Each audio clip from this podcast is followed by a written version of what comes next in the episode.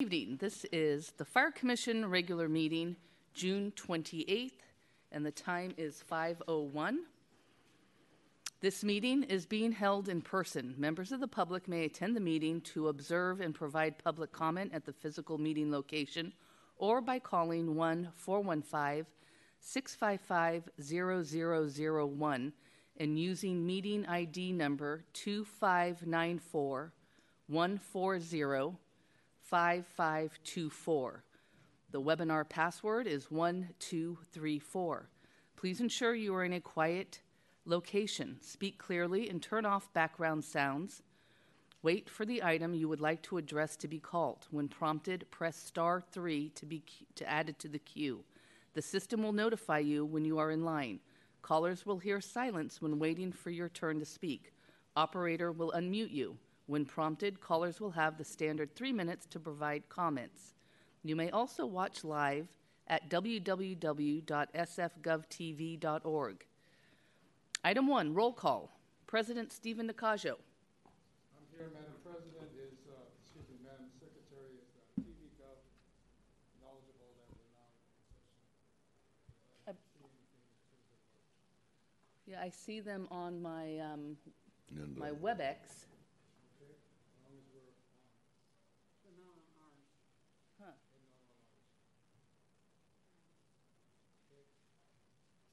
And I haven't gotten any word from them. I'm, uh, I'm here. Okay. Vice President Armie Morgan. Present. Commissioner Katherine Feinstein. Present. Commissioner Marcy Frazier. Commissioner Paula Collins. Present. And Chief of Department Jeanine Nicholson. Present. Madam Secretary, one more time, should we uh, contact? Yes, I'll contact them now.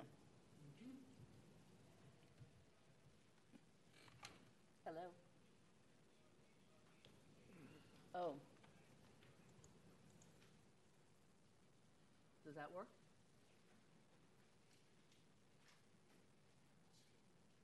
Okay.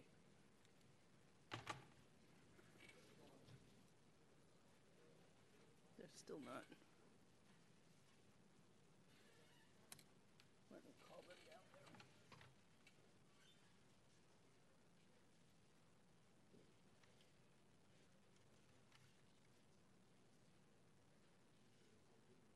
Hi, it's Maureen from Room 400 Fire Commission, and um, it's not coming up on the television screens here.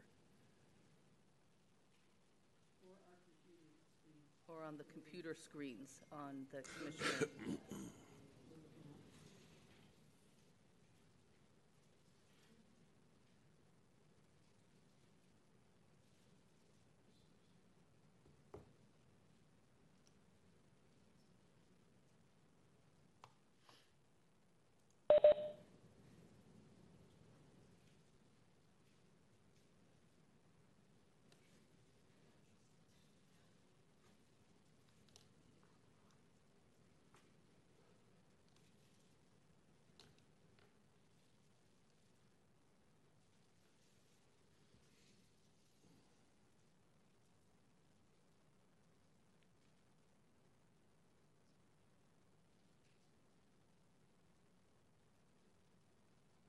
Okay, well, all we have on our computers and on the TV screens is the seal.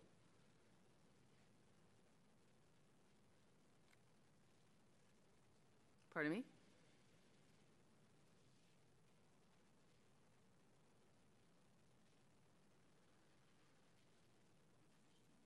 Controls?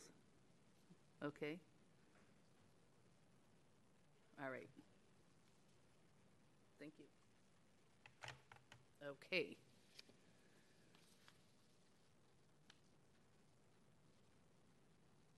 President Nakajo will now read the land acknowledgement.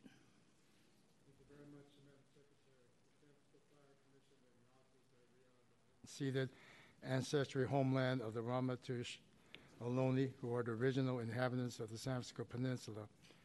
As the indigenous stewards of this land and in accordance with their tradition, the Ramaytush Ohlone have never ceased, lost, nor forgotten their responsibilities as the caretakers of this place, as well as for all people who reside in their territorial, in their traditional territory. As guests, we recognize that we benefit from living and working on their traditional homeland. We wish to pay our respects by acknowledging the, the ancestry, elders, and relatives of the Ramaytush Ohlone community and by affirming their sovereign rights as First People. Madam Secretary. Thank you. Item two, general public comment. Members of the public may address the commission for up to three minutes on any matter within the commission's jurisdiction that does not appear on the agenda. Speakers shall address their remarks to the commission as a whole and not to individual commissioners or department personnel. Commissioners are not to enter into debate or discussion with the speaker. The lack of a response by the commissioners or department personnel does not necessarily constitute agreement with or support of statements made during public comment. Madam Secretary, is any member of the public uh, on our virtual as well as present that wants to give public comment at this time? There is nobody approaching the podium and nobody on our public comment line. All right, thank you very much, Madam Secretary. Public comment is closed. Item three, approval of the minutes. Discussion and possible action to approve the regular meeting minutes of June 14th, 2023. Secretary, is there any member of uh, the public on this? And uh, if not, There's nobody approaching the podium and nobody on the public comment line. all right, public comment is closed. Commissioners, we're going to need an approval of the minutes, please. I would so move, Mr. President. Thank you very much, Commissioner Feinstein. Thank you very much, Commissioner Frazier. President Nakajo, how do you vote? I vote aye. Vice President Morgan, how do you vote? I Vote aye. And Commissioner Collins, how do you vote? The motion is unanimous. Item four, Chief of Department's report. Report from Chief of Department Jeanine Nicholson on current issues, activities, and events within the department since the Fire Commission meeting on June 14th, 2023, including budget, academy, special events, communications, and outreach to other government agencies and the public, and report from operations, Deputy Chief Robert Postel, on overall field operations, including greater alarm fires, Bureau of Fire Prevention and Investigation, training within the department, and airport division. Thank you very much, Madam Secretary. Good evening, Chief Nicholson. Good evening. Thank you, President Nakajo, Vice President Morgan, Commissioner Feinstein, Commissioner Frazier, Commissioner Collins, Sister Maureen, command staff, and all of our NERTs that are here today. Hello, and I'd also like to say hello to uh, the President of Local 798 who is here. Um, we uh, currently have a fire in progress over on Haight Street. Um, Haight and Steiner. Anyways, um, let me get back to the business at hand. Uh, Jeanine Nicholson, Chief of Department. This is my report since our previous commission meeting on June 14th. Um, we continued uh, the Juneteenth celebration and Pride event celebrations throughout the month. Um, but um, really importantly, and Mark Corso is here to answer any questions you may have, is we got through our budget hearings.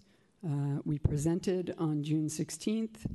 We worked with the BLA, Budget Legislative Analyst, throughout uh, the next week and came to an agreement by um, June 23rd. Uh, they wanted $1.3 million uh, in cuts from us, and um, we were able to uh, only uh, cut 484,000. Um, I think we did um, really well this year, considering all the challenges um, in the city. You know, the mayor really saw the importance of um, public safety and of the fire department, um, as did uh, the budget committee. And um, so I'm really proud of our team and uh, pleased. Of course, we would love more money, but we understand the reality right now. Um, labor management, um, we continue um, a collaborative relationship with them. As I said, um, President Floyd Rollins is here.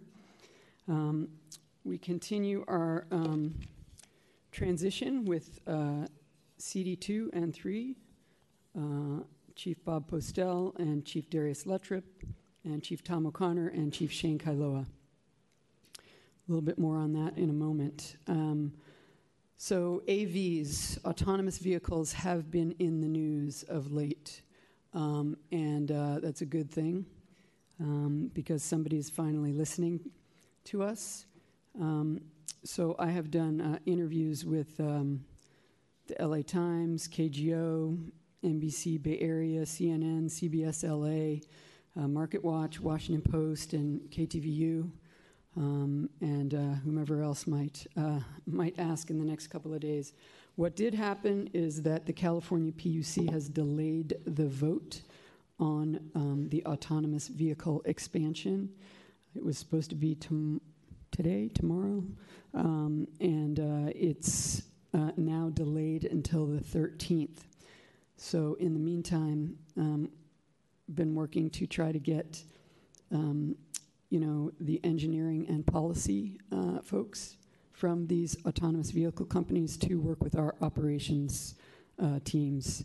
Uh, it's super important. We've seen so many issues with them and so many challenges. And so I hope that this um, pause button that was hit by the California PUC is um, not just for show, but that um, you know we are hope we uh, may make some progress with um, uh, these autonomous vehicle companies, but we'll see. The proof is in the pudding, as they say. Um, our 132nd Academy began on Monday. Um, I went and addressed them with um, Chiefs uh, Luttropp, Kailoa, and Tong, class of 58. So um, I think they're all still there on the third day, knock on wood. Um, so, um, what else? Uh, we had a DEI recruitment meeting um, this week with um, Chief Buford and some other folks on uh, uh, recruitment strategies. And then yesterday, um, uh, HRC, Human Rights Commission, convened a department head meeting on the racial equity priorities, and I attended with Chief Buford and Chief uh, Julie Mao and they had us as one of the three departments to present to everyone um, sort of what our efforts have been and, and um, you know how successful they've been and as a model for others. So um, we were really pleased to do that. Yesterday the board of supervisors honored our members for um, their response to uh, shooting on uh, in the mission. Several weeks back where nine people were shot um, and uh, at 24th and Treat, 24th and Folsom in that neighborhood, and um, just how well uh, our members did. Uh, they also um, they also uh, honored uh, the police department, um, uh, those that responded. So we had quite a few of our members there, not all of them, but quite a few of them there, um, to hear that from Supervisor Ronen, and you know um, they each got. I can't think of the word for it, but they, they each uh, received um, a little uh, uh, certificate and uh, their photo taken afterwards. So it's nice for our members to get honored. And, um, you know, obviously we don't do it for that, but they did an extraordinary job. Um, our um, paramedics and EMTs on the ambulance, and our rescue captain, and our folks on uh, the engines and um, the truck, as well as our battalion chief. They did an extraordinary job and got all nine patients off the scene within 20 minutes of our arrival. And that is phenomenal, really phenomenal. Um, nobody, nobody died uh, as a result uh, of, uh, of that shooting, so just super proud of our members.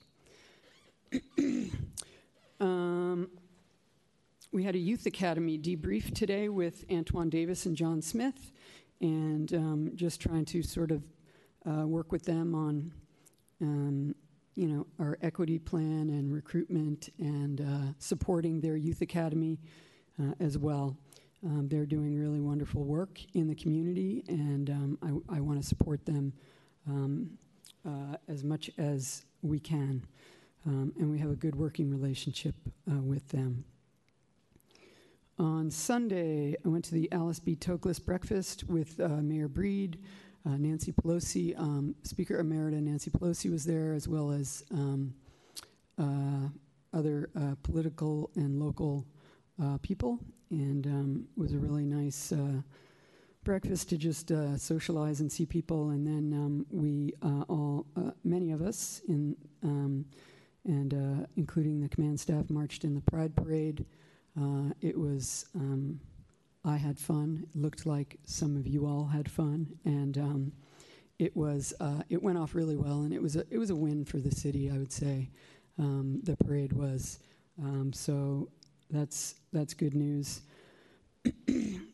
um, and then, uh, did I get it all?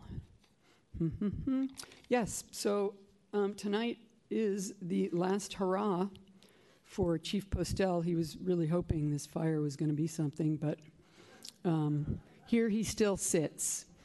it's been a dry season for fires of late. Um, it's the last hurrah for Chief Postel, and uh, while Chief O'Connor is not presenting tonight, it, it is his last commission meeting as well. And I just want to um, thank them for all the work they have done over the years for this department, uh, both as um, firefighters, as labor, um, and as management. Um, I think you all have um, helped to leave this department in a better place than uh, when you found it, and I'm super proud to have to have worked with you, and um, and I'm really grateful uh, that you jumped on board the train, um, and uh, so. Um, you will be missed, especially your senses of humor. Thank you very much. So Shane and Darius, step up, um, and uh, but um, yeah. So um, I just have appreciated you uh, both so much, and uh, congratulations. And I know you will have plenty to do out there. So that concludes my report. Thank you very much, uh, Chief of the Department, for your report.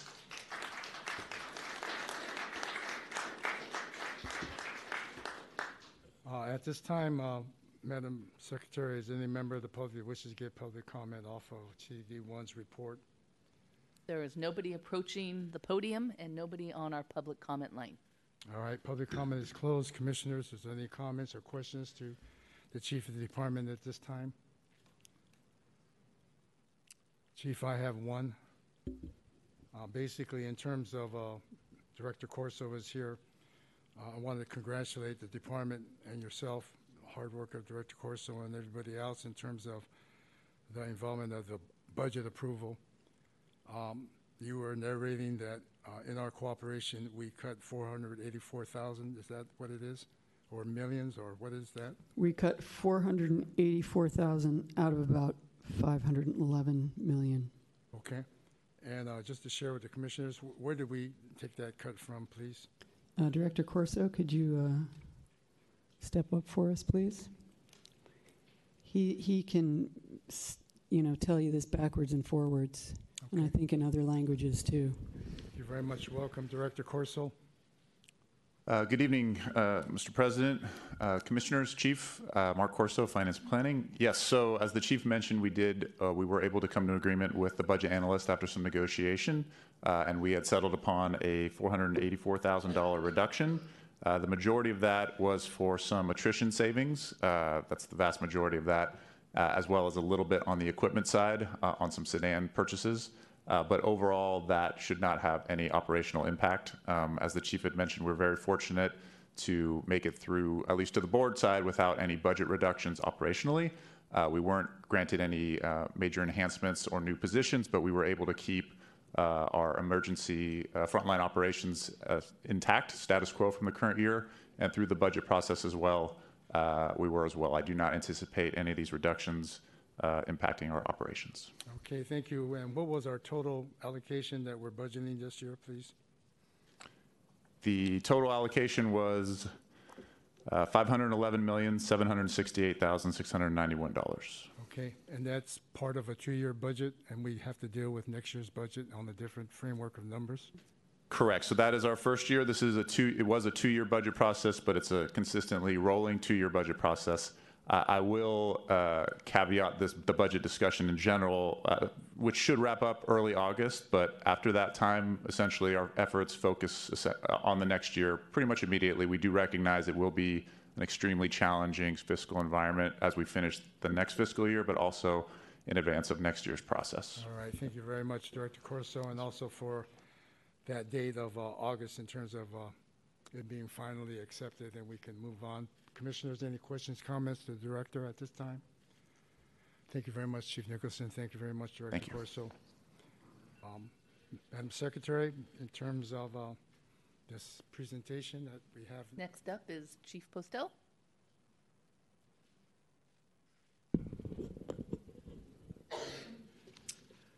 Uh, Good evening, President Nakajo, Vice President Morgan, Commissioners Feinstein, Frazier, Collins, Chief, Maureen, everyone else, Bob Postel, Deputy Chief of Operations, until tomorrow. Uh, This is my report for operations for the month of May. We've had a pretty quiet couple of months here when it comes to fires, but there were a couple significant incidents I'd like to talk about. The first incident occurred on May 9th. This was at 6 Loxley Avenue. Uh, This was about 1 o'clock in the morning. This was a residential high-rise building. The fire was on the second floor, pretty heavy volume of fire. A Couple people trapped. Due to the volume of the fire and the reports of trapped people in the building, in addition to, we had a couple of victims who had already jumped from the second floor uh, to escape the fire. Uh, They requested a second alarm right away, which was a wise move. Not only was it high-rise, but they had a lot of evacuation of victims that they had to handle. So as it turned out, the fire was contained to the, to the unit of origin. Uh, Several people from the fire floor and the floors above were were evacuated, um, and three people were transported. One person was transported for smoke inhalation, two people were transported for trauma from jumping, but uh, everyone survived. Assistant Chief Bill Storty was the incident commander at this fire. The second incident was another second alarm. This was on May 22nd at 3535 California in the Laurel Village Shopping Center. Uh, Commissioner Feinstein, I think you're familiar.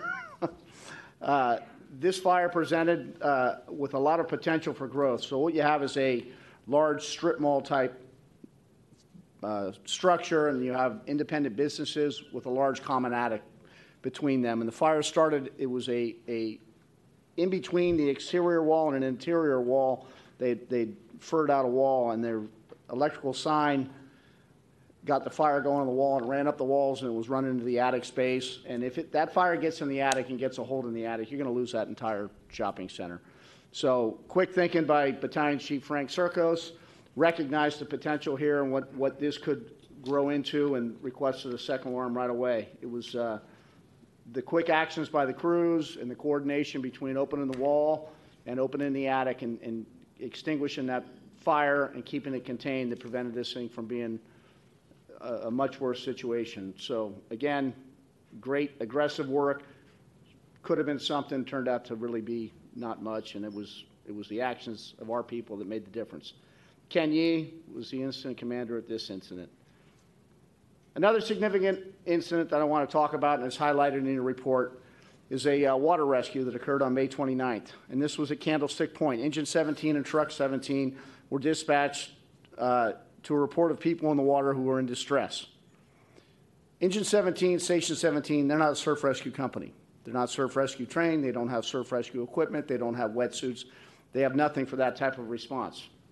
That being said, when they got on scene, they were pointed to uh, where the victims were in the water. There was three victims plus one civilian Good Samaritan who had gone out to assist. They were about 800 meters offshore. Lieutenant Ken Linney and Lieutenant Dustin Stewart were the two officers.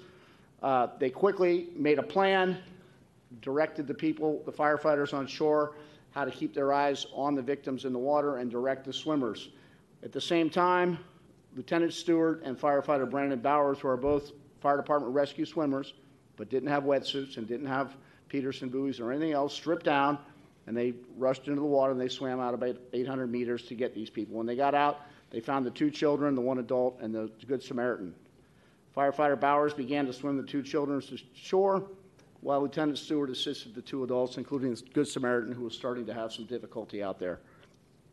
Uh, shortly thereafter, the SFPD Marine unit showed up, and they were able to put the people onto their boat, and then we had the rescue boat from the airport fire department arrived on scene, as well as the skiff from the fireboat. So, uh, again, I just want to talk, the, the quick actions, the selfless thinking, the ingenuity of our crews on this day resulted in the saving of four people's lives. There's no other way to describe this.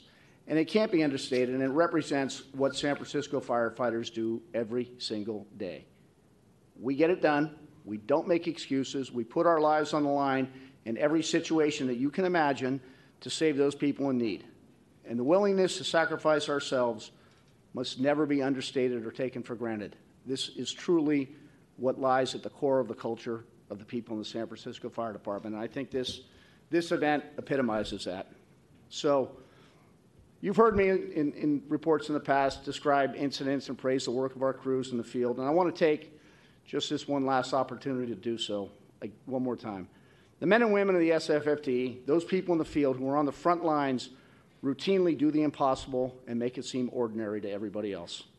It's the firefighters, the lieutenants, and the captains who make the difference and deliver these results every single day. I've always said, and my father and I have argued about this, that without firefighters, we'd have no chiefs. But without chiefs, we'd still have to have firefighters. And I think it behooves of every single chief to keep that in the front of their mind. Those people who are out there getting the work done, making things happen. That being said, it's the chiefs who keep things organized and keep people safe. And I want to thank our chiefs, particularly the assistant chiefs who coordinate all these efforts. They keep our members safe in, in these extremely dangerous, volatile situations, and they empower everyone under their command to take actions and make decisions that save lives and property. This fire we just had up on Haight Street, this was an old, turn of the century, Type 5 wood frame balloon construction building and they got on the scene and they had fire that started on the ground floor in the rear and the back stairs, and it burned up through the walls and it was getting into the attic space. And Chief Luttropp and I were looking at the, at the CAD report and thinking, oh, here we go, here we go. Well, no. They got on the roof, they got on the top floor, they got on the second floor and the ground floor, and they had hose lines where they belonged, and they stopped. And they turned what could have been a third or a fourth alarm into a nothing event. So it's what we do every day. Back to the ACs. The ACs, in my opinion, have effectively worked together as a team, and I mean the six of them as a team, for the first time in a very long time in the history of this fire department. They were all working together, providing consistent, predictable leadership, and they've helped move the department forward in a very positive way. Working with the battalion chiefs, the assistant chiefs reinforced our superior system of firefighting, and they've ensured the lessons from those who became before us are not lost and are passed on to those who are here today. I want to give a special thank you to Chief Storty, Jaradovac, Baker, Thompson, Yee, and Rabbit, the six assistant chiefs. They're the ones who make it happen every single day in the field, and I thank them. And I also want to thank each and every member of the fire department for all they do every day to serve the people of this great city. So, you all know my passion for suppression, and you know how I feel about this. But everybody else who works in this department plays just as significant a role. And I want to talk a little bit about that before I go. Sometimes I can talk for a while, but you're going to have to listen to me one last time. So at this point, rather than go over the statistics in my report and everything else that we've had, I want to talk a little bit more about the last 18 months that I've been deputy chief in each of the divisions and what I've observed and the successes of each one of these ADCs. I'm going to start with the Bureau of Fire Prevention and Investigation. Uh, our Fire Marshal, Ken Cofflin, is another extremely dedicated, knowledgeable, hardworking leader. His vision for the Bureau of Fire Prevention has resulted in the fire department being a leader and an example for other city departments when it comes to implementing housing initiatives, expediting permit approvals, always finding a way to do more with less. Every mayoral directive, every board of supervisors resolution, every hot topic that comes up in this city seems to always go through Bureau of Fire Prevention with more work required from them. Rarely do these things come with additional staffing. And in spite of that, they always find a way to make it happen and make us look good. And, and that's because of Ken and the leadership he provides. Whether it's the MTA with their never ending street changes, the shared spaces for businesses, road closures, slow streets, accessory dwelling units, street festivals, high rises, marijuana facilities, all these things are handled by the inspectors of fire prevention. This is in addition to all the annual inspections and all the other ordinary work they have to do. They, they have a tremendous workload down there. On top of that, they have the Bureau of Fire Investigation. They're responsible for investigating all the suspicious fires, fires with injuries, fatalities, greater alarms. These members are our members, but they're also peace officers. We take this unit for granted, but it wasn't that long ago where this unit was so understaffed that they were years backlogged in their, in their investigation reports. We were lucky to have one person a day to respond to these incidents. So hopefully this has changed for the better. And I'd just like to, this point, note my grandfather, Jack Dunleavy, was a firefighter. He was a police officer before he became a firefighter. And he was one of the original members and helped build and develop the arson task force. Spent a lot of his career there. He was asked personally by Chief Bill Murray to take on that role. So I kind of have a little special spot in my heart for the people in arson. So, anyhow, um, the report you have lists all the various tasks, everything handled by Bureau of Fire Prevention. It gives you statistics, but it really doesn't illustrate the breadth of the work that's being accomplished there. And Ken, I want to thank you for your professionalism, your endless knowledge of the codes, of what goes on down there. And I got to say, I never asked you a question you didn't have an answer to. You know that stuff inside and out, and you truly are a professional down there. So thank you. On to the airport, the land of the suck elevators. the airport is a city unto itself. Uh, Assistant Deputy Chief Darcy, he's essentially the fire chief for that city fire department down there. His responsibilities include budgeting, facility design and maintenance, apparatus maintenance and procurement, training with the FAA, training for EMS, EMS response, inner workings with Director Satero and other high level airport officials, other city officials, uh, FAA officials. Not only that, he's responsible for training with and coordinating the response to all the emergencies that happen at SFO. But not only does he have to train with the San Francisco units, he has to train with San Mateo, multiple San Mateo fire departments as well, and AMR, who provides medical response down there. So he's got a lot going on as the chief of the airport. I think it, at one time, and maybe it's still the case, that the, our fire department the airport is the biggest fire department in San Mateo County. It was at one time, and I think it still is. Um, Chief Darcy's done what a lot of people thought would be impossible. Prior to him taking over at SFO, morale was a problem down there. Recruitment was a problem. The workforce just seemed to be in a perpetual state of unhappiness and discord and sort of a, they, they were sort of adrift. Um, Assistant Deputy Chief Darcy, along with his battalion chiefs, they turned the tide down there. He's now overseeing a division of motivated, engaged firefighters. His officers are providing leadership, and his firefighters are better trained and they're happier than ever. This is a result of his leadership people are volunteering for assignment there, and the support he gets from his BCs has played a huge role in this turnaround. Assistant Deputy Chief Darcy values his employees, but he also holds each of them accountable. His predictability parallels what the assistant chiefs are doing up here in the city, and the results have been similar.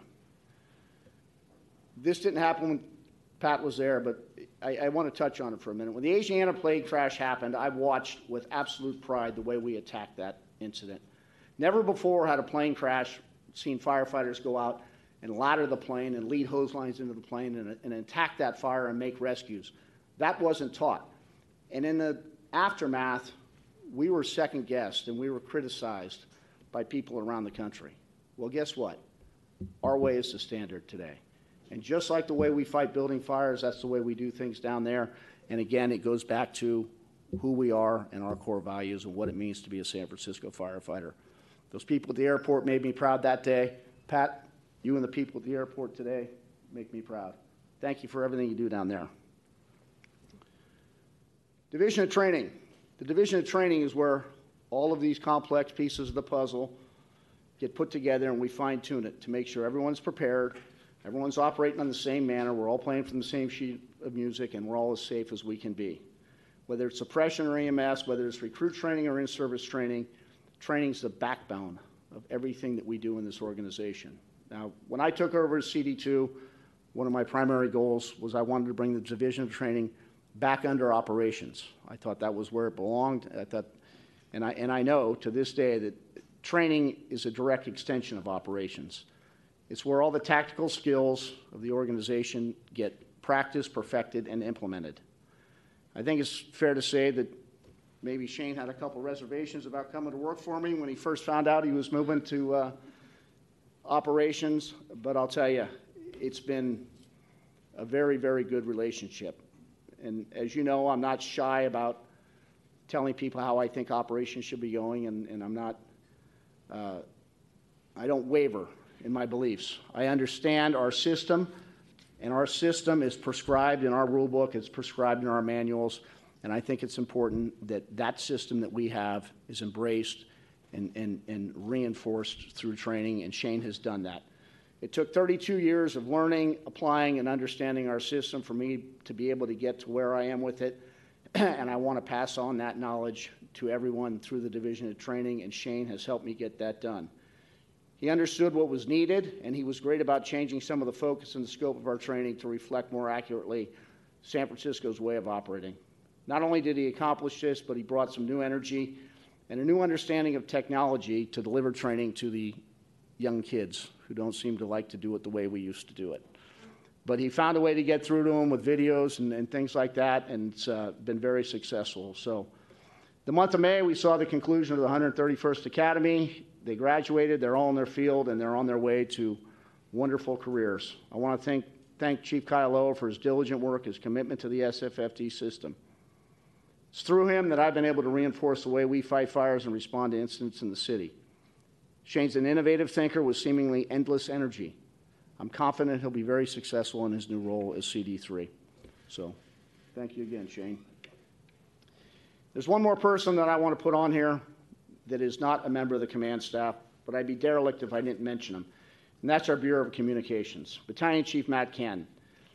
He's not a command staff level position, but in my opinion, he probably should be, the amount of work he does up there. He's been a stalwart for me in every aspect of our jobs. Not only has he managed the day-to-day needs of our communications, he's tirelessly worked with DEM on evaluating and selecting a new computer-aided dispatch system that's going to serve us for a decade to come. He's taken ownership of a radio system that was given to us that is substandard and didn't meet our needs. And he's worked with Motorola and he's worked with engineers and he's found workarounds and he's made this system usable and he's made it better. And he's done such a good job that the things that he's done for us are now being used for other departments around the country. And people are coming to Matt to find out how he fixed our system. Uh, he's just constantly working to make things better. He solicits input from people in the field. He finds what the weaknesses are and he finds improvements that really have led to a more reliable, easier to use radio system. And this, these changes he made will save lives. And on top of all of that, he's always there when, when things go sideways. When the storms hit on New Year's, when the storms were hitting in March, when, the, when the, they had the system, the two day power outage system failure, Matt drops everything. He'll be up there for 18, 20 hours on end. He understands what needs to be done. He selflessly responds up there and takes care of business. And when he goes to work, he doesn't bring an ego. He brings a work ethic and a dedication, and he's an example to everyone. And I just I want to thank Matt.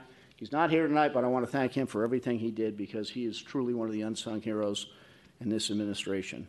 Um, finally, Chief, I want to thank you for having some faith in me and giving me this opportunity. It's been an honor and a pleasure to serve the fire department in this capacity. I wouldn't change a minute of it. Darius, you are well prepared. You're ready for this challenge. I'm a phone call away, pal. If you need something, you know where to find me. And finally, on behalf of the Postel family, the Dunleavy family, I want to thank the city of San Francisco, the San Francisco Fire Department for everything that you have given to us. We are eternally indebted to this fire department and this city. I'm honored and I'm proud and I'm thankful. And that concludes my final report. Thank you very much, Chief Postel.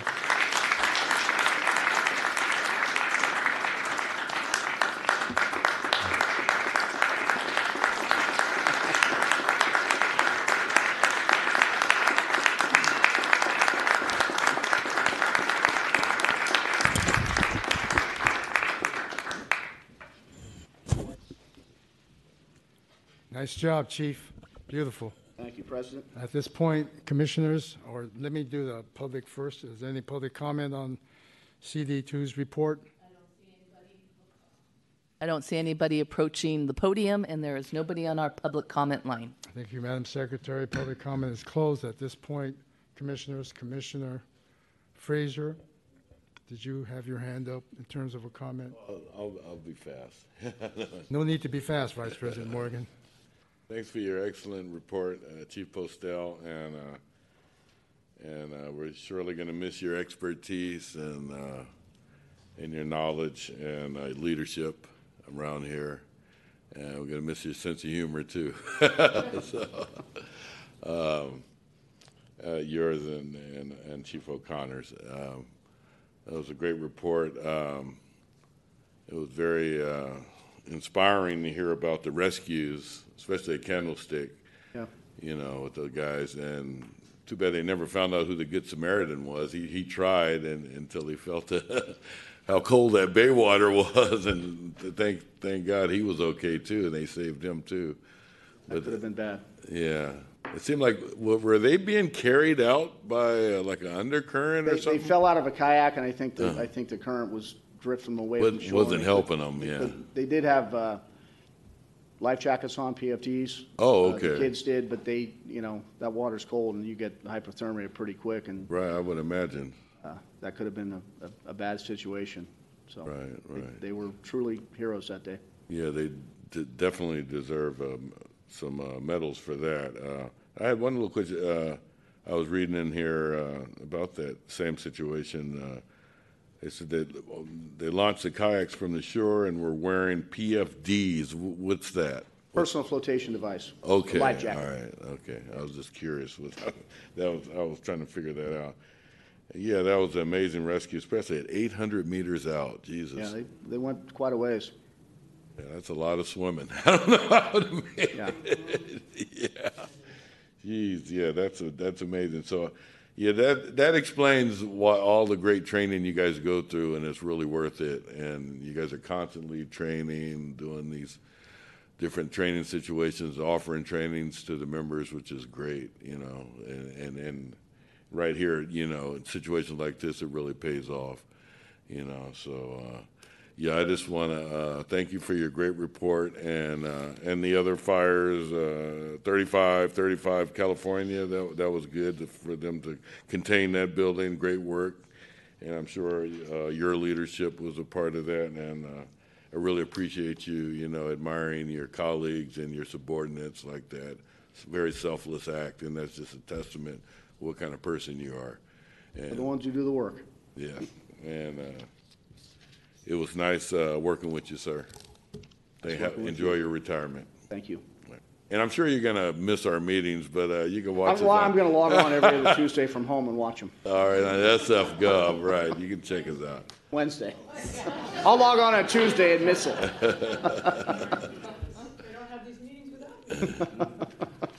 Thanks, Chief Postel. Thank you. Thank you very much, uh, Vice President Morgan, Commissioner Feinstein. Thank you, Chief, for not, not just your fine reports and uh, excellent writing style, uh, and a definite sense of humor, which uh, I think we've all experienced coming to these meetings, and they're greatly uh, appreciated. Yeah, there's, I, I stop and think, and as uh, a native San Franciscan, what, what you're saying about the San Francisco Fire Department. And I think those of us, it's, it, you, you don't have to have lived here your whole life, but, uh, you know, those of us who really know and cherish the department know how excellent it is. We know how important the role that you've served, all the roles that you've served in are.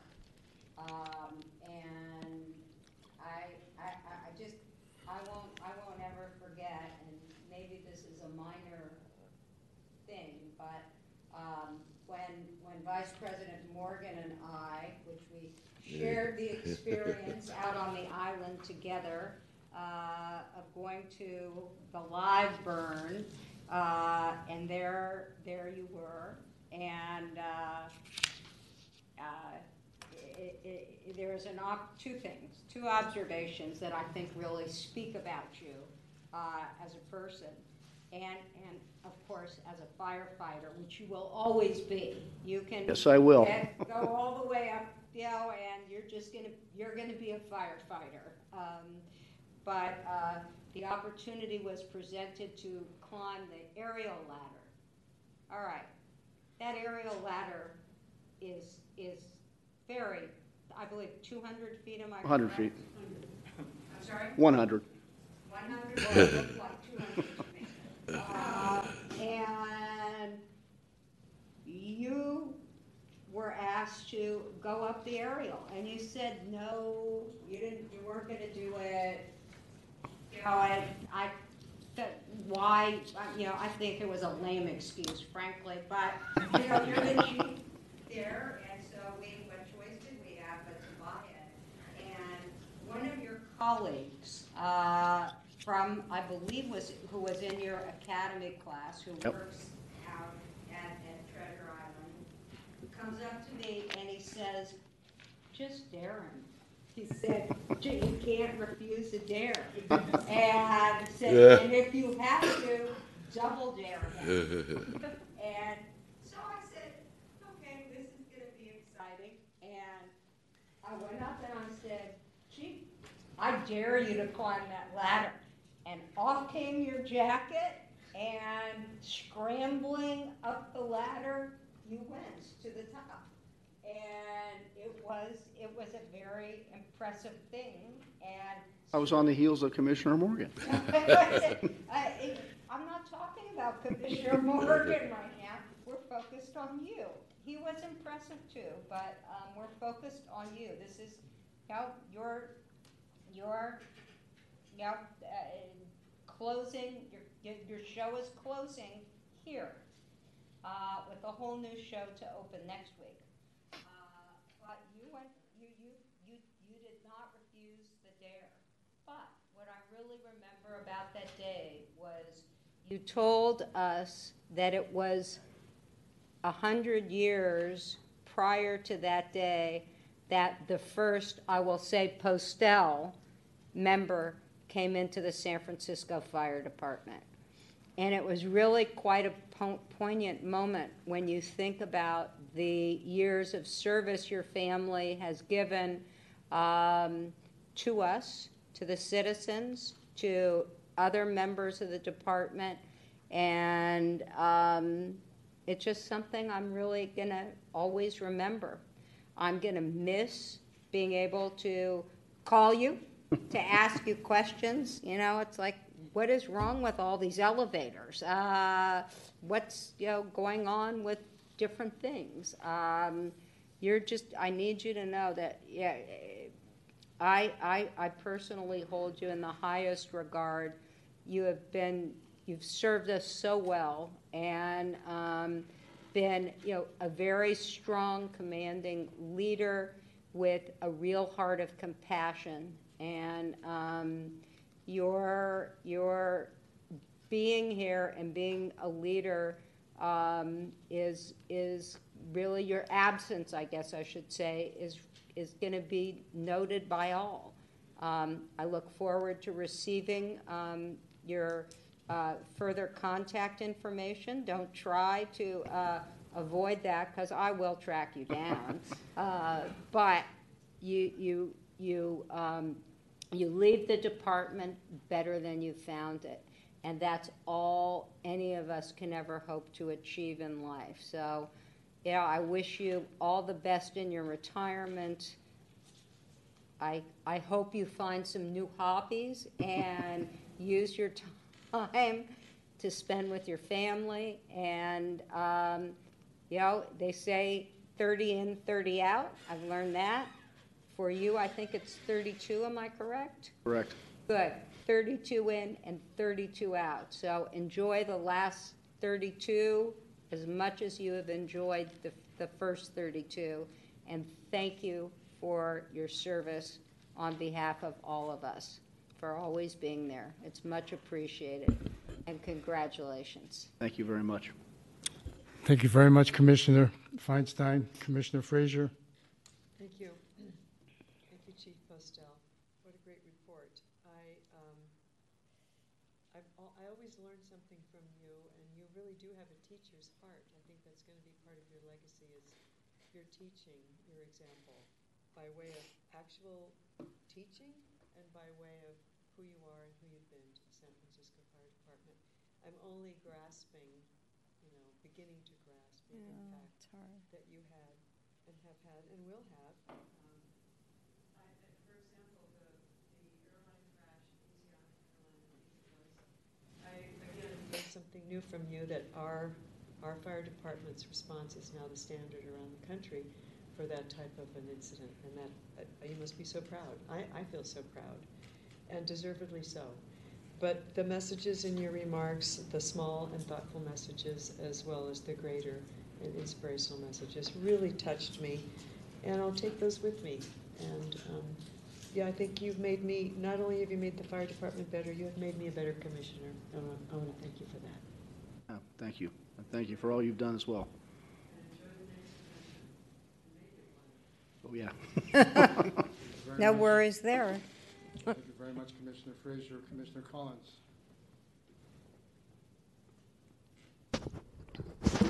Well, Chief Postel, I'm glad our time overlapped.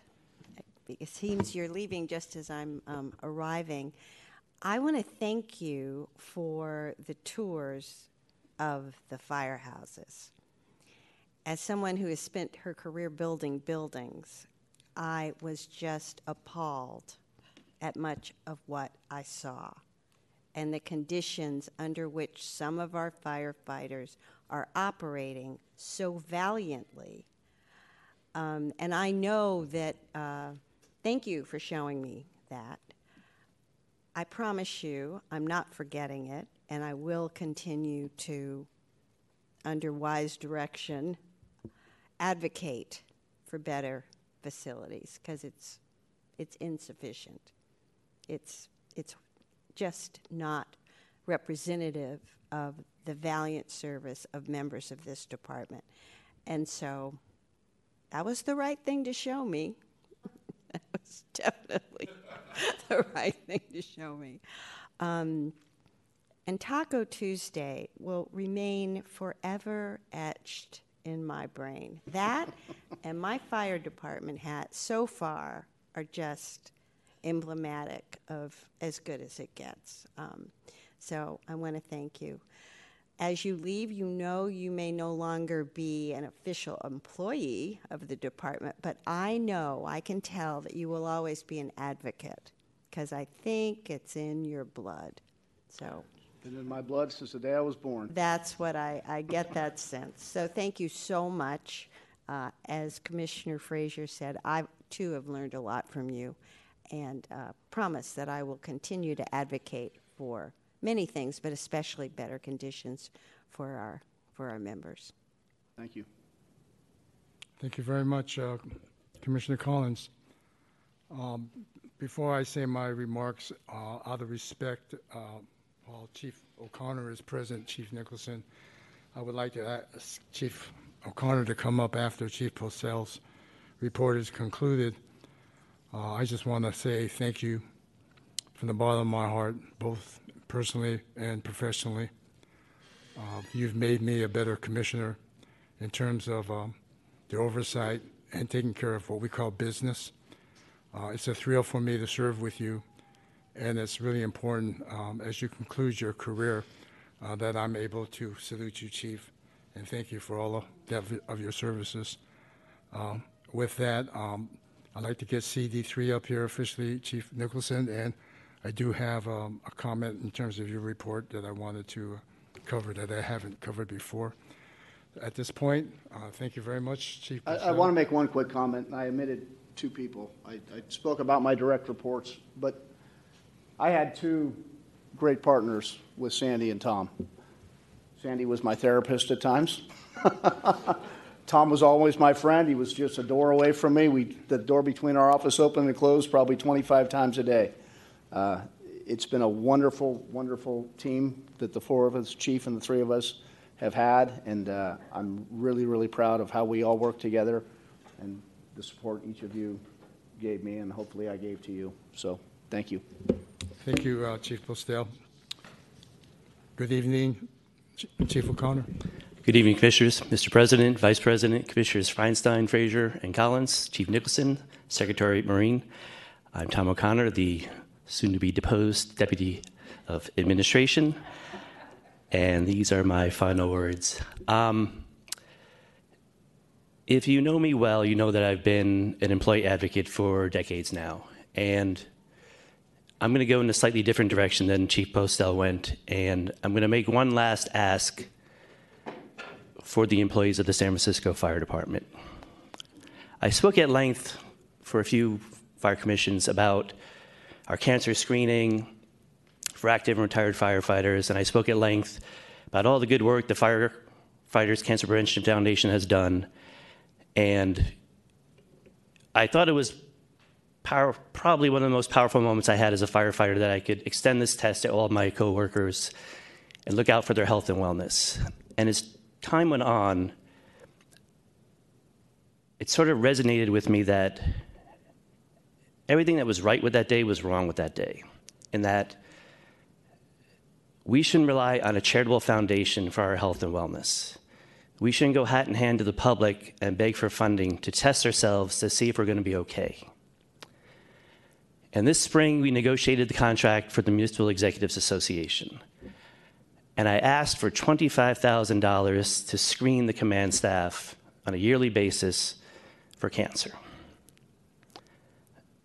And I got the usual lip service that we value your service and we appreciate your efforts, but we don't want to set precedent. Which I thought was ironic because if anything San Francisco stands for, it's setting precedent. It's leading the nation in all sorts of movements. And in fact, the San Francisco Firefighters Cancer Prevention Foundation has led the nation in scientific research and advocacy and legislation surrounding cancer in the fire service. I mean, I can't emphasize that enough. We actually led the charge for the ultimate study, the quintessential proof that firefighting and cancer are linked. And during the negotiations, the mediator came back and scoffed that my $25,000 request was turned down because he said it was a matter of budgetary dust. That of $14 billion, $25,000 was budgetary dust. And in San Francisco, we have a policy of harm reduction for drug addicts to try to make sure that we preserve their life, which is a notable social policy. We have a Vision Zero for pedestrians and cyclists, which is a notable social policy. But we need harm reduction for firefighters. We need a Vision Zero for firefighters.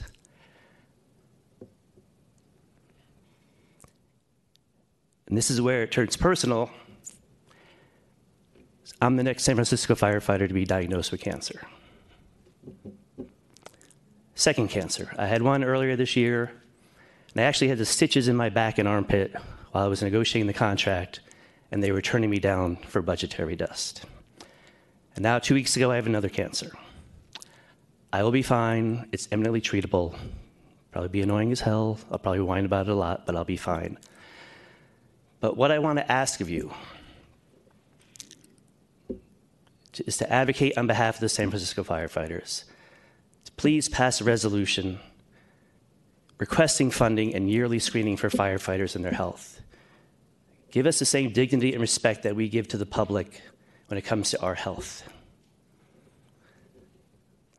So, that, Mr. President, will be my last words. I was watching the Dead Poet Society the other night, and they had that famous scene where Robin Williams quotes the Walt Whitman poem, oh, O Mio oh, Life, and he muses about the meaning of life, and it finishes with that the powerful play goes on so that you may contribute a verse. This has been my verse, and I would like you to continue it going forward, and please advocate for the firefighters and their health the way that they have stood up for everybody in the city for years and years.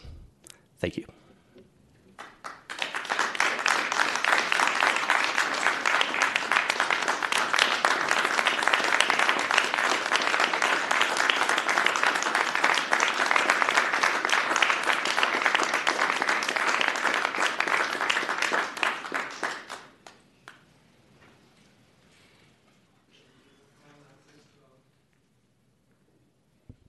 Thank you very much, Chief O'Connor. At this point, Commissioners, is there anything else uh, beyond us returning to the question I had with uh, CD1?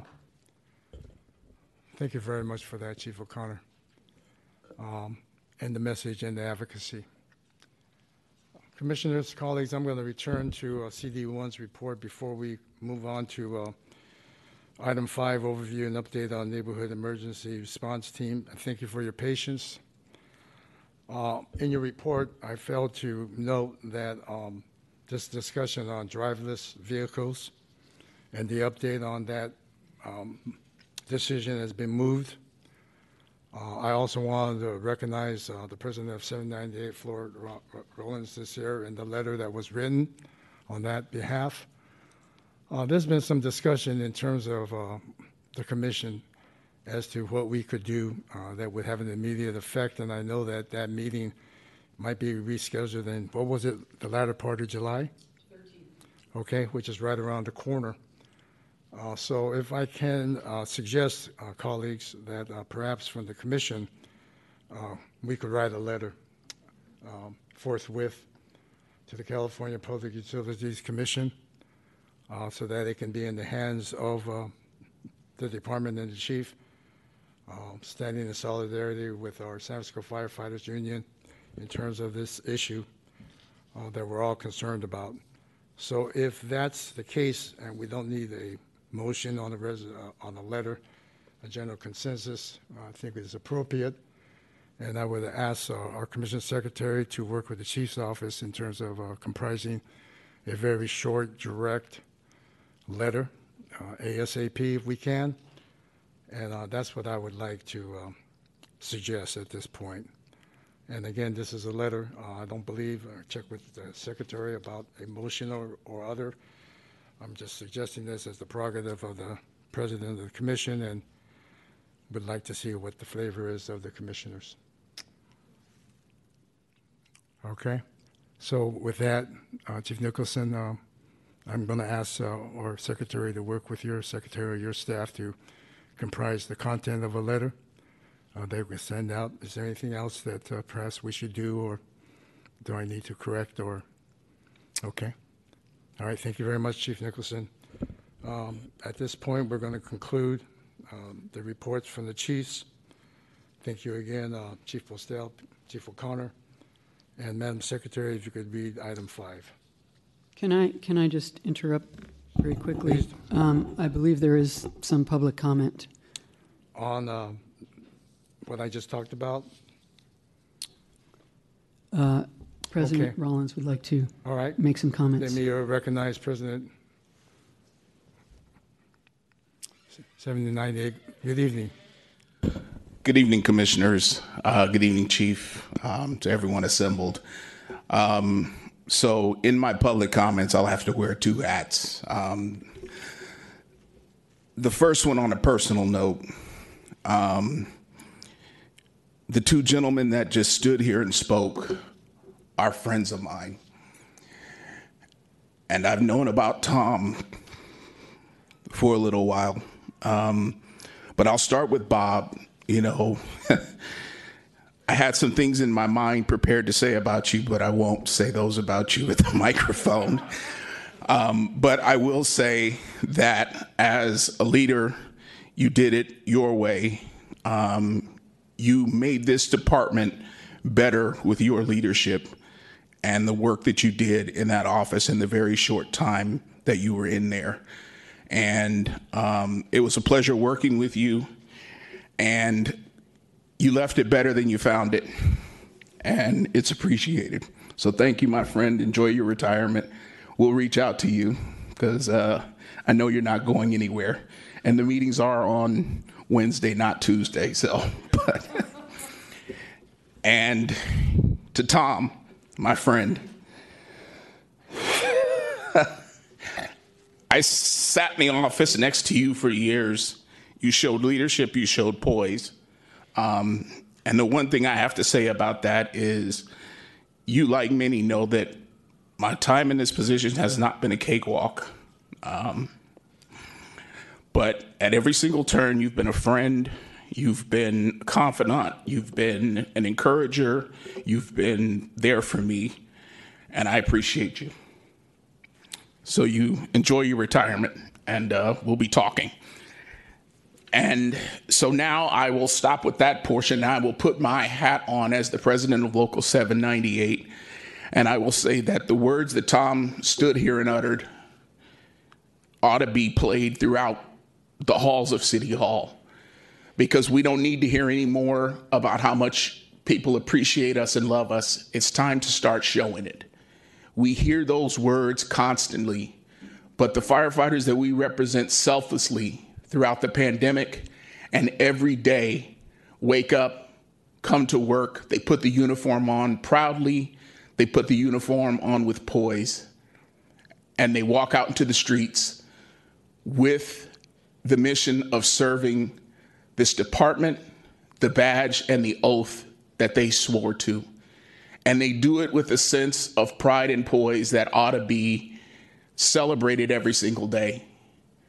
And I think there is no more simple request, but no more heartfelt and true request than exactly what Tom said. Because many of those who say thank you have not watched the scene as it was before when our firefighters had to walk into our firehouses while they were be treat, being treated for cancer and comb the pages of the journals to have to write down the 100 fires that they went to to prove what had already been stated, to prove what the World Health Organization has stepped forward and stated is that there is a causal link between cancer and firefighting. We are blessed to have the foundation that we have and to see the work that Tony Stefani selflessly stepped forward and said that he could not go to any more funerals of his brothers and sisters without stepping up and doing something about it. And so, as Tom stated here, and as should be done, we think that it is time for the lip service to stop and the action to start. And to hear what he endured during the negotiation time and period, and it being called budgetary dust is an insult. So I, along with him, would ask on behalf of the members of Local 798, on behalf of the executive boards of 798, and on behalf of every single firefighter that comes to work on a daily basis and proudly puts that uniform on, that commissioners please pass a resolution. Let's get this going because for too long we have fought this fight and we will continue to fight this fight. But the effects that this has had on our department as as it has across the country are are deep. We've all everyone sitting in this room has been to many funerals of someone who has lost their life due to the scourge of cancer. And so please, I echo the words that Tom stated and I hope that we can count on the commission to please forward a resolution and let's get to work on making sure that our foundation is supported in a way that it should be, and that our members are supported in the way that they should be in the work they, they continue to do. I thank you all very much for your time. Thank you very much, President Rollins. All right, we've concluded uh, public comment on this item, and uh, Madam Secretary, I believe we're ready for item five. Please call the item. Item five, overview and update on the Neighborhood Emergency Response Team. Captain Brandon Tom to provide an update and overview of NERT. Thank you very much. Commissioners, we're very privileged to be, to be able to have our coordinator, NERT coordinator, Captain Brandon Tom here, with uh, members of his advisory board as well. Um, and at this particular point, to give us an update in terms of what's going on with some remarks, hopefully, from some of the advisory members as well. Um, At your pleasure, Captain Tom. Good evening, President Nakajo, Vice President Morgan, Commissioner Feinstein, Commissioner Frazier, Commissioner Collins, Chief Nicholson, Secretary Maureen, and the command staff. I am Brandon Tom, and I am the NERTS Program Coordinator. Thank you for the invitation to speak about the Neighborhood Emergency Response Team, or NERTS. I want to personally thank uh, Chief Nicholson and Chief Arteseros Brown uh, for the opportunity to be in this position. I have the privilege of to be a member of the San Francisco Fire Department for the past 25 years. Uh, it's unbelievable how fast that time flies. Um, I am a native San Franciscan, and I've worked at all 44 firehouses in the city. Uh, I became a NERT instructor in 2002, and it has been very fulfilling to empower my fellow San Franciscans with the knowledge and training we provide. I was a student at uh, Lowell High School uh, and had just left football practice when the 1989 Loma Prieta earthquake hit. This event led to the genesis of the NERTS program. The Marina District was the hardest hit. It suffered major damage from fires and building collapse. Spontaneous volunteers helped to run fire hose from the fireboat to the PWSS because many fire hydrants had no water. In 1990, citizens from the Marina District persuaded this fire department under Chief Postel uh, to start oh, to start a pilot training program. The fire department began to expand the program to everyone who lives or works in the city. Since the first NERT class was 24 in 1990, we have trained close to 35,000 citizens. The goal of NERT training is to provide education on preparing for a disaster and the skills to help their neighborhood and the fire department in a disaster. Preparing for a disaster is essential to surviving a disaster. The NERT program was adapted from a community emergency response training program from LAFD. In 1993, the CERTS program became nationally recognized by FEMA. So our NERT program is the same as CERTS nationwide. We have kept the name NERTS not only because we were the first programs, but because as San Franciscans, we identify by the neighborhoods we represent and ultimately the neighbors that we help. Neighbors helping neighbors is the building block for a strong city. The fire department has even implemented plans for NERTS trained volunteers into our disaster into a disaster plan for the whole city, nation, uh, citywide. So NERT has two main models. Number one, do the most good for the most people. Number two, NERTs don't get hurt. We practice this at our citywide drills that we have twice a year. Uh, we have one in April to commemorate the 1906 earthquake, and we have one in October uh, to commemorate the 1989 Loma Prieta earthquake. Now I want to introduce the members of the NERT Advisory Board. The NERT Advisory Board is made up of volunteers who have gone through the NERT training. The advisory board provides oversight and guidance to the NERT program and its volunteers to ensure best practices, safety requirements, and organizational goals are met and upheld. They are Board President Gary Pagueros, Secretary Maxine Fasulis, board members Lisa Dunmeyer, Chris Pedregal Martin, Rebecca Liebersbach, Linda Ingram, Nathan Karkowski, and Steiger. I now invite NOPA Neighborhood Coordinator Nathan Karkowski to continue the presentation.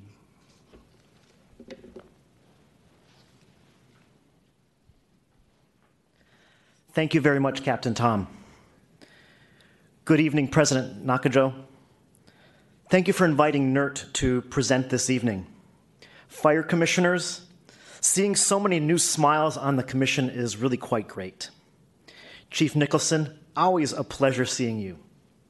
My name is Nathan Karkowski, and I've been a member of the NERT program for 14 years. Captain Tom mentioned the two legs of our program or our mission, and I get to dive a little deeper into those. The first leg is personal preparedness. So we're ready to help our neighbors. To make this leg a reality, we take 20 plus hours of FEMA standardized all hazard training. This training helps the citizen volunteers be prepared at home for earthquakes, tsunamis, fires, tornadoes. I, I, think you get where I'm going with that. So we can better support the fire department. This basic training also details things like the incident command system and some of the basics like how to turn off gas or water if we do have leaks in an event of a disaster. The San Francisco Fire Department also offers NERT community volunteers advanced training so we can diversify the way we help our community, such as Stop the Bleed classes, American Heart Association CPR and AED training, along with going back to our roots and teaching us how to assist the fire reserve in setting up the auxiliary water supply above ground hydrant system. Leg two, whole community preparedness. With this, we provide outreach to bring the message of disaster preparedness to all the citizens we can reach in this great city. This summer, NERT volunteers will be attending several neighborhood fairs and all Sunday streets to get the word out and invite our neighbors to join this family. For the benefit of some of our newer commissioners, I'm going to turn back the clock a few years, back to 2017. Labor Day weekend, the city experienced an extreme heat event that can harm the elderly and other vulnerable populations. On a Friday night, we received a text message from Chief Brown asking for volunteers to staff cooling centers for these vulnerable neighbors. And by Saturday morning, we had teams deployed to these cooling centers that the city had standed up or stood up. We've had several NorCal fire events in the last few years, and once again, NERT was called on to help. We deployed team members to shelters and to staff donation centers. Then in 2020, the world changed when COVID 19 reared its ugly head. And the city needed more people power. Who are you going to call? San Francisco Fire Department's Neighborhood Emergency Response Team. In the early stages, we helped the city hand out flyers at warrior games and transit hubs within the city. Then, as we all sheltered in place, we walked hundreds of blocks, literally taping information door by door to help our neighbors as the impacts of COVID 19 grew. We then assisted at testing centers and staffing drive through food banks once again to help our neighbors in a time of need. Yay, the vaccine arrived. Once again, NERT was called on to staff sites to free up the medical staff to then provide those vaccinations in arms. Another illustration of NERT volunteers being that force multiplier. Eight NERTs were even honored to help out in the city's EOC COVID Command Center at the Moscone Center. NERT logged tens of thousands of hours, I should say FEMA reimbursable hours, more specifically, supporting our neighbors. Thank you, volunteers. On the last slide, I mentioned how NERT's a force multiplier for the city. For the benefit of the, let's do some math. Every day, there are 350 firefighters on duty responding to the needs of the city. Depending on who you talk to, San Francisco has a population of about 750,000 people. That creates a ratio of one firefighter to every 2,150 citizens, which on a regular daily basis meets our needs. In a disaster, this ratio does not work. And that's where NERT becomes a force multiplier. Growing the family of NERTs is a challenge we now face. Another challenge we pay, face is a population in flux. NERTs who experienced the 89 earthquake are retiring from the program. Over the last few years, we can look around and see our city is changing. And NERT needs to find new ways and different ways to engage this different and younger and more diverse demographic. And changes like this do not happen in a vacuum. It takes human capital. Lastly, we look at the challenge of serving the whole community. We need to build our program out to support the diverse languages of our community. We have growing vulnerable populations who need different support. And when we look at these new challenges, we as a community face, such as the public safety power shutoffs, the need for our volunteer services grow. For example, we are working with the Department of Public Health to figure out ways to support vulnerable populations who need electricity for life saving medical equipment. Developing ways to serve these vulnerable communities takes time and human capital. I invite my fellow advisory board member Steiger to the podium. Good evening. Thank you, um, President Nakajo, Vice President Morgan, Commissioners Feinstein, Frazier, Collins, Chief Nicholson, Chiefs and Command Staff. My name is Steiger. I've been a NERT since shortly after moving to San Francisco in 2012. I was honored to be a member of the fire family working out of the NERT office as the county's disaster volunteer coordinator from the years of 2015 to 2021. And immediately after leaving the office, I was invited to join the advisory committee of the NERT, so I get to remain involved. Um, we've had these challenges um, for the duration of the NERT program, and our program is just constantly attracted world class talent. Um, some of the previous members in my position have gone on to leadership positions elsewhere in the city in the departments of human resources and emergency management and public health. Um, we know the quality of our staff is incredible throughout all 30 years of the program. Um, we've had very dedicated program coordinators. Chief Erica Arteseros Brown took this program to heights unseen before. We're really peerless across other CERT teams in the country. We've been recognized at state, federal, and international levels. Um, and um, we did some additional math. Um, thanks to Nathan, we calculated using both those FEMA reimbursable dollars um, and some other measures, um, we estimate that approximately every $1 spent on the NERT program is equivalent to $15 spent um, in our just resilience across the city. Um, so, our enduring ask now and always has been for staff support. This is really for you, the fire department as we are right now with our staff, which has frequently been a staff of one in the office for the duration of the program, two when we've been lucky, um, including now. Um, we've been able to focus on training those 35,000 volunteers. Each of those volunteers who receives that training is ideally one less victim in a disaster such as an earthquake. And in our best case scenario, they're those force multipliers who can really support the fire departments. We teach them to speak the language of suppression. They understand battalion control. They know how to slot into the response structure of the department when they're needed.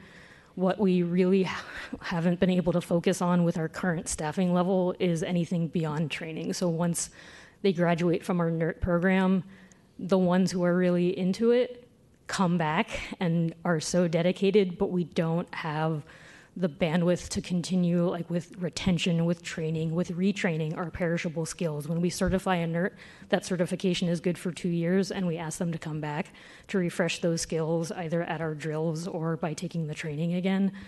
But without being able to focus on anything beyond that initial training we're really missing an opportunity to support the fire department and to make us more resilient than we are.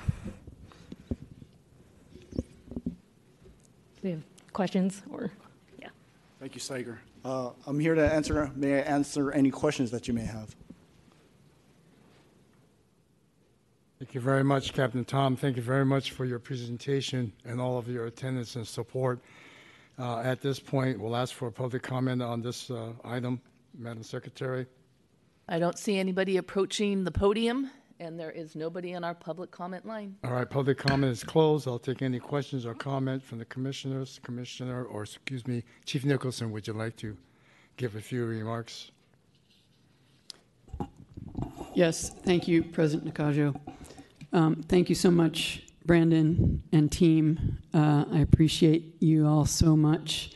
Um, and uh, yeah, NERT is um, extremely uh, important, and um, they do really good work. I was a NERT trainer as well for a few years, and um, and that's how I got to know uh, uh, some of the team. Um, and uh, yeah, we have struggled with um, staffing and uh, and uh, retention, um, and uh, I, I do understand that that is that is an issue, and we can we can certainly uh, take this offline and and discuss it further uh, with you, Captain Brandon Tom. All right, all right, brother. But I want to say thank you to uh, our NERT folks for all that you do. Um, this is voluntary, and you know it really shows your character and how much you care, and uh, so I really, really appreciate that. Thank you very much, Chief Nicholson. At this point, is there any commissioners? Commissioner Frazier, would you like to say something? Yes, thank you. Um, Thank you so much for your presentation. Um, That was wonderful to hear. Really congratulations on this whole program. Nerds, one and all. Um, Where to make the budget? Where does the budget for this program? I, it has been earmarked from the fire department budget. Uh, It's very, very small percentage, less than 0.1%. That I can understand. No, I just was curious when you said you were looking for more budget, that that's something that you take up with the fire department. I thought maybe it was elsewhere, but that, that helps me understand, so that's good. No, I, I agree. I've been to several NERT events, and there was a fledgling NERT in my neighborhood. I'm not sure where it went, but I'm gonna find out. And, um, but I really appreciate your presentation and all the work that you do. It's, it's an important piece of the whole thing of keeping our city safe. So, thank you. Thank you, Commissioner Frazier. Vice President Morgan? I just wanted to say thank you guys for your report, and uh, thank you for coming tonight. Appreciate it. And thank you guys for the selfless work that you guys do. Can you guys hear me? My mic? Yeah. I got a loud voice anyway. Yeah, and uh, they- uh, hopefully uh, the budget didn't affect you guys, and you guys did okay. Uh, thanks to Mr. Corso. Yeah. and uh, you guys have survived. How many active members do you guys have? Uh, So I would say about 10,000. Wow. Yeah. 10,000? Yeah. Well, that's Uh, pretty. But that's, that's a small number. Uh, I- Our goal, or the goal that I have, is that we get up to 40,000 active. It's going to take a. That long would- time. That would help the multiplier that you mentioned Yes. earlier? Yes. That's That's great. only 5% of our, of our Mhm. city. Mhm. That's, that's not much. But that, Mm-hmm. studies have shown that that would be the most impactful. Right. Yeah, everybody grab a bucket, right? Pretty much, That yes. water going. Yes. Yeah. No, I appreciate you guys coming tonight. Thank you for your report. Thank you. Thank you, Vice President Morgan. Commissioner Collins? Excellent report. I'm learning about NERT from you. Are there um, some parts of the city that are uh, better covered than others? So that's a, that's a big question because there are, depending on the neighborhood, some are more active than others. Um, and it's also due to population changing. Uh, so it's a very loaded question. I would love all of the city to be equal, but there are some that have better taken care of themselves than others. And so people tend to uh, work in their own neighborhoods. Is, is that right? Um, the goal is that you respond in your neighborhood. Right. But that's not necessarily the case, but that's the goal. Mhm, mhm, mhm. Well, I think it's incredible that a volunteer effort 10,000 sounds not enough. It also sounds enormous. So Right. Well done. Thank you, Commissioner Collins. Uh, At this point, Commissioner Feinstein. Sorry. Thank you, President Nakajo. Um, I just really wanted to uh, commend you. And people that volunteer give up themselves. They give up their time, they give up their, their expertise, they give um, whatever it is they have to give. And um, I, eh, eh, yeah, I, I, I hold you in tremendous uh, regard because you volunteer. Um, And, you know, eh, eh, come out and, and do the training events, part, either teach or participate or whatever it is that you're doing, um, makes a huge difference. Um, My question, and I think it was referenced in here, is how do you deal with language differences? Because I, I, I can't remember where it was I read how many different languages are spoken by citizens in San Francisco, but I remember being astounded by the number.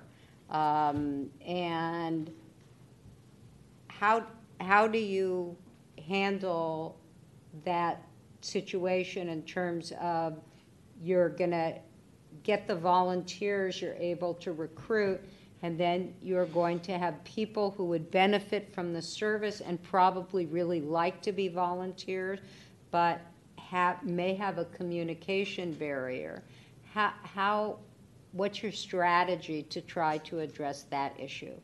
So in the past, uh, we have bilingual firefighters do the instruction. So we have Spanish speakers, we have Cantonese speakers, we have Mandarin speakers uh, go out into the community and conduct the classes. However, that number of people who are bilingual is dwindling. Um, the only thing that we do now is we uh, have everything printed in different languages. Uh, however, so I do want to address that that communication barrier is an issue, and I would love a better way to solve it. Uh, we technology is probably a way that we are towards leaning towards. Uh, there are programs where we can probably speak into a mic and it would translate it onto the screen. That's that's the next step that I'm thinking about, uh, but we don't have the capacity to do that yet. Thank you. Thank you, uh, Commissioner Feinstein. Um, I just want to make a few remarks, but like uh, the colleagues in terms of uh, our fire commissioners who are volunteers, um, the subject matter of volunteers is so important and so highly regarded um, in terms of not only volunteering, the amount of time and years that you've done that. Uh, I can't help but drift back to uh, Loma Prieta, back when I'm sitting there at Candlestick Park watching the A's play the Giants, and the seat that I was sitting on, I, I believe I was standing up, and I didn't realize that that was the chair being the movement of the earthquake. Grabbed my son and ran ran out of that stadium. Uh, Smart. the only way that I could have gotten home is that if the citizens of San Francisco weren't out on the streets directing traffic. And, and I never forgot that because that kind of public service, and we've talked a lot recently about public service or the generation out there, but it's the public service and the volunteers who are out there in San Francisco that got me an opportunity to go home. And I saw that same spirit with um, the concepts in terms of NERT and the development and the build of NERT. Uh, Chief Ostero Brown is back there as well, and the time and the commitment within that. You, Chief Tong, as you pick up that assignment. Uh, I'm curious as the population differentiation that's occurring now with the economic climate, with the com- a question that Commissioner Feinstein asked about language, and the bottom line is trying to recruit more members of NERT. Right. And the generation changes, meaning that when Loma Prieta happened to now, that generation, my generation, we're quite older. And I'm kind of curious as to how we can reach out to the younger generations that make up San Francisco. Uh, because we had a discussion the other day when Tom McConnell was here from City about my question about the young folks out there or the members who are interested in public service, whether you want to be a police officer, or a firefighter, a medic, and NERT is right there to me uh, as part of that. I can't imagine the next crisis or catastrophe we have if we don't have NERT folks out there. And we, we all know that. So in San Francisco, if you know that and you understand that, you always got this little edge going on that one day, again, we don't want it ever to happen, but as a matter of time, uh, what was it, Chief? Uh, it's going to happen, or the preparation for us to deal with it when it comes. So I just wanted to say that, and I want to say how much I appreciate NERT, the advisory, and all that you do, and whatever this commission, this commission can do to try to uh, work to recruit Captain Tom. And again, I think um, this past weekend, three weeks, I've been in Japantown doing community festivals, and I was surrounded by young, energetic men and women who want to be part of this department, Chief. And that public service spirit is what motivated me as well. So thank you so much for coming and giving us an update uh, with this presentation. Thank you so much. Thank you. Madam Secretary? Item six, Commission President's Report. Okay, colleagues, I promise you this will not take a lot of time. Uh, every once in a while, uh, it's a prerogative of uh, the president. Uh, we add items on the agenda. And tonight was just simply an update. I'm going to hit three subject matters as point of information. Uh, one, as you all know, uh, we have responsibilities in terms of doing discipline hearings or appeal hearings. And generally, the president um, has the responsibility to try to request a hearing officer among us, the commissioners. Uh, we've been very fortunate over the last two years because Commissioner Feinstein, according to my notes, has overseen probably about 20 different hearings within a year and a half. And uh, we just really appreciate that, but there's some issues of equity and fairness besides asking you to maintain yourself within that. And uh, we're very fortunate as the cases come up that uh, Commissioner Frazier now has stepped up to try to do this. I'm just kind of giving the heads up to Commissioner Collins and the Vice President that at some point uh, we'll all be doing that responsibility. And uh, again, fear not, uh, there's an experienced former judge as well as someone that has knowledge and base of it. And we have our city attorney's office that's going to help us with that in terms of our conduct. Um, we also, as a point of information, are going through a transition with city attorneys. Uh, we will find that out as we adjust ourselves. Uh, for example, uh, we'll be calling the meeting very soon uh, because apparently there's some rule changes and appeals that are coming in front of us, and we're going to be able. We need to be knowledgeable about that, but we also apparently seem to need to vote that in. So these are all part of the assignment. Um, in terms of the prerogative of the chair to try to ask our various commissioners in terms of hearings or appeals. And I just kind of wanted to give everybody a heads up that that's coming down the road. Item two, uh, as the chief in her report talked about the recognition of our members at the Board of Supervisors the other days uh, with parades, um, the Gay Parade, Cherry Blossom Festival, Chinatown, St. Patrick's Day, Veterans Day, and also various events. There's quite a bit of events and programs that occur. And uh, I just wanted to kind of remark that uh, it would be great if we could coordinate that somewhat. In terms of our commission secretary, she receives information from City Hall or other entities and passes it to us. If there's a requirement that we have an option to attend the event or not, it's simply um, given it to us as information upon our availability. And part of that coordination is sometimes a message comes from the chief's office about an event that gives us an option to uh, attend an event or a meeting. And I just want to be able to say that because I know you're all veteran commissioners in the sense that we go out there and see an incident and have some dialogue with members, or perhaps we visit a house. But the better that we coordinate uh, in terms of it, we all know that if we want to do a ride along or visit Treasure Island or ride the fireboat, that there's a coordination of that through CD's two office uh, with notification to the secretary and to CD1 that that request is there. Uh, that doesn't say you can't go visit folks. I'm just saying there's a coordination. I'm just reminded of a story, and I'll tell you a short story that when I first came on the commission, I was invited uh, verbally by some members of 798 to attend a meeting uh, at the Scottish Rite Auditorium. And so, in my zeal to be part of a participant, uh, I showed up at that meeting unannounced, um, sat in the back. I began to realize that back there in, in the day, my decor was a little bit different. I was wearing sunglasses, I was wearing the big black hat, and I sat back there. And uh, to the credit of one of the members at the meeting, he stood up and said, Who is this guy sitting at this meeting?